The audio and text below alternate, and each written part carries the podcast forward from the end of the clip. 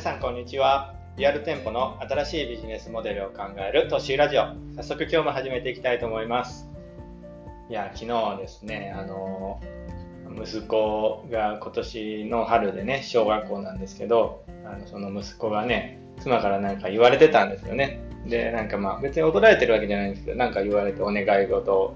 あの気をつけてねっていうことでお願い事されてたんですけど、まあ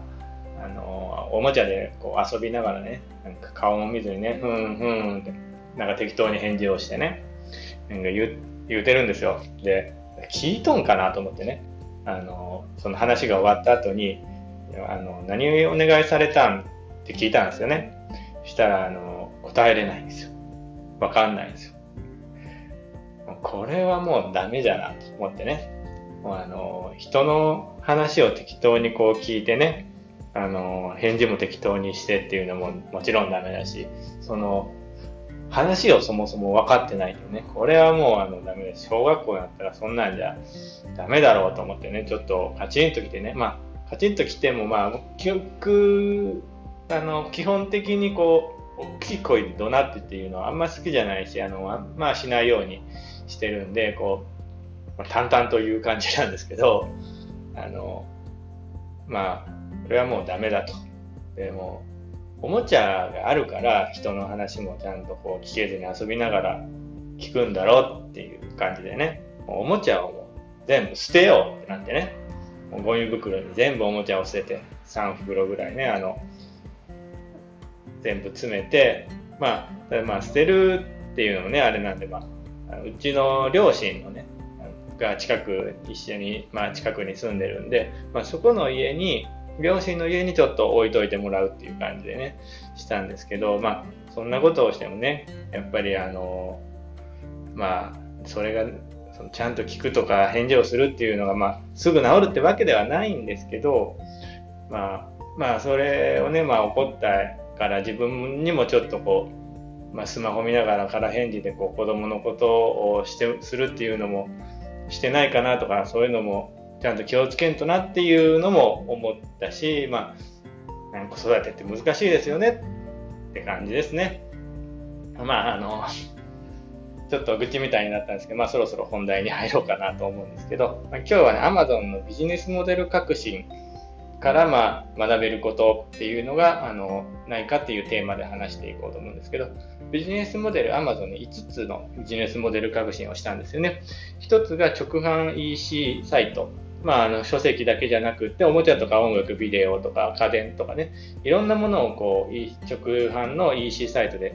売るようになったっていうことと、あのまあ、マーケットプレイス、アマゾンがあの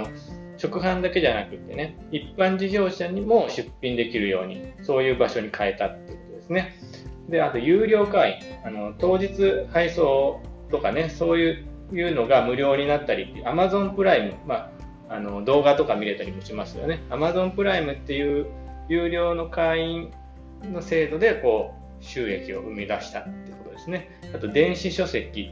なんですけど、まあ、これは端末を低価格でこう普及させて電子書籍とかのコンテンツで大きな収入を得てるってことですね。あと最後が IT インフラサービス。まあ、これがクラウド系のあの Amazon Web サービスっていうのを事業を展開してね、あのビジネスを確立させたってことなんですけど、まあ、いろいろね、こう、アマゾン、ジェフ・ベススさんっていうのは、あの、ビジネスモデル革新を、そういう感じでしていったわけですよね。まあ、ここからリアル店舗にこう応用できるもの、学びになるものっていうのはないかってことなんですけど、まあ、そうですね。なんか、ありますかね？思いつくことっていうのは。まあ、あの、パッと思いつくので言うと、まあ、あの、お店で別にこう、何の事業かって関係なく、他のものっていうのを売れないかっていうのは、まあ一つあるかもしれないですね。まあ、例えば、あの、美容室や、うちだったらね、やってるんですけど、まあ、あの、まあ、シャンプーとか、そういうトリートメントとかね、そういうのは、まあ、売れると思うんですけど、他に何か売れないかってことですよね。まあ、うちだったら、あの例えば、ハワイの雑貨とか売ってるんですよね。まあ、結構その僕も妻妻もねハワイが割と好きであのそのハワイの雑貨っていうのをお店で売ってるまあ美容室関係ないんですけどそういうのできないかってことですよね。まあ、だから雑貨屋さんで雑貨だけ売るんじゃなくて、他にあのカフェとかね、コーヒーとか売れないのか、まあやってるとこありますよね。逆にこうカフェとかであの他に雑貨とか売れないか、まあ、あとはあの他の他店のものを販売できないかっていうのも一つの可能性かもしれないですよね。例えば、まあそうですね、美容室とかだとあの、ちょっと本とか置いてるんですけど、普通に読む活字の本ね、あの雑誌じゃなくて、活字の本とかをこう、まあ例えば本屋さんと提携とかしてね、こう、美容室で本を売れるようにできないかとかね。まあ、あと月額とか年会費もらって何かできないかとかっていうのも、まあ、あるでしょうし、まあ、まあ、表面的にこう真似ってね、応用したら、まあ、こういう感じで、まあ、いろいろまできることっていうのはあるし、学びにもなるなとは思うんですけど、まあ、個人的にこの Amazon、ベソスさんのこうビジネスモデル革新っていうのを全部をこう、まあ、ひっくるめてみたときに本質的にはもっとこう違うところにこう学べるとこってあるんじゃないかなって思うんですよね。あのまあ、ちょっと月並みな言い方になるかもしれないんですけど、まあ、大きい目標とかね、夢を掲げて、まあ、自分を信じて行動するっていうことっていうのなんじゃないかなって思ったりするんですよね。この5つのビジネスモデル革新であの結局はそのベソスさんがやってる結果これをしたわけじゃなくってやっぱあのそれをするって決めて、まあ、けあの決めて行動したこの賜物だと思うんですよね。だからやっぱあのまあ、小さい目標、まあ、小さいって言ったらね、まあ、目標に大きいも小さいもないって言われるかもしれないんですけど、まあ、大きい目標を、まあ、立てる。それに向かって行動するっていうところが、まあ、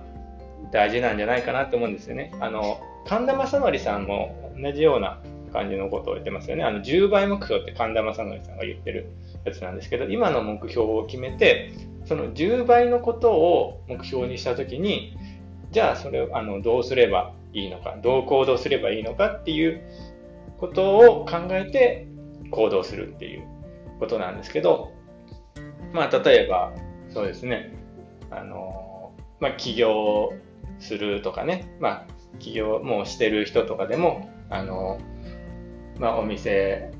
のこう売り上げをこう伸ばすとか、もう1店舗出すとか、まあ、もう1店舗出すとかだったら、まあ、分かりやすいかもしれないですけど、もう1店舗出す。まあ、例えば5年後にもう1店舗出すってなった時に、じゃあ10倍目標、10店舗ですよね。で、5年後に10店舗出すには、1店舗出す時に比べて、やることっていうのが全然変わってきますよね。やることとか考えることとかっていうのは全然変わってきますよね。それを、こう、するかしないか、する未来かしない未来かっていうのを考えたときに、じゃあ10年後、どっちがね、あの、成長してる自分になってるかっていうところですよね。ま、多分こう、大きい目標を掲げて行動してる、考えて行動してる方が、やっぱこう、一人の人間としての成長幅っていうのは大きいんじゃないかなって思うんですよね。あの、まあ、今日のまとめみたいなことをちょっと言うと、まあ、Amazon のビジネスモデル革新っていうのはね、すごいし、まあ、それを表面的に応用しても学びにはなるんですけど、本当にすごいことっていうのは、すごいところっていうのは、ジェフ・ベソスの信念とかビジョンだと思うんですよね。まあ、どうせ人生こう生きるんなら大きいビジョンとか目標、夢を持ってね、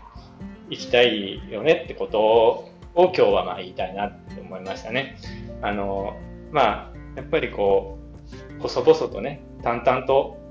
やって、まあ、あの、細々とこう、あの、老後を過ごすっていうのも、まあ、一つの人生ではあるんですけど、まあ、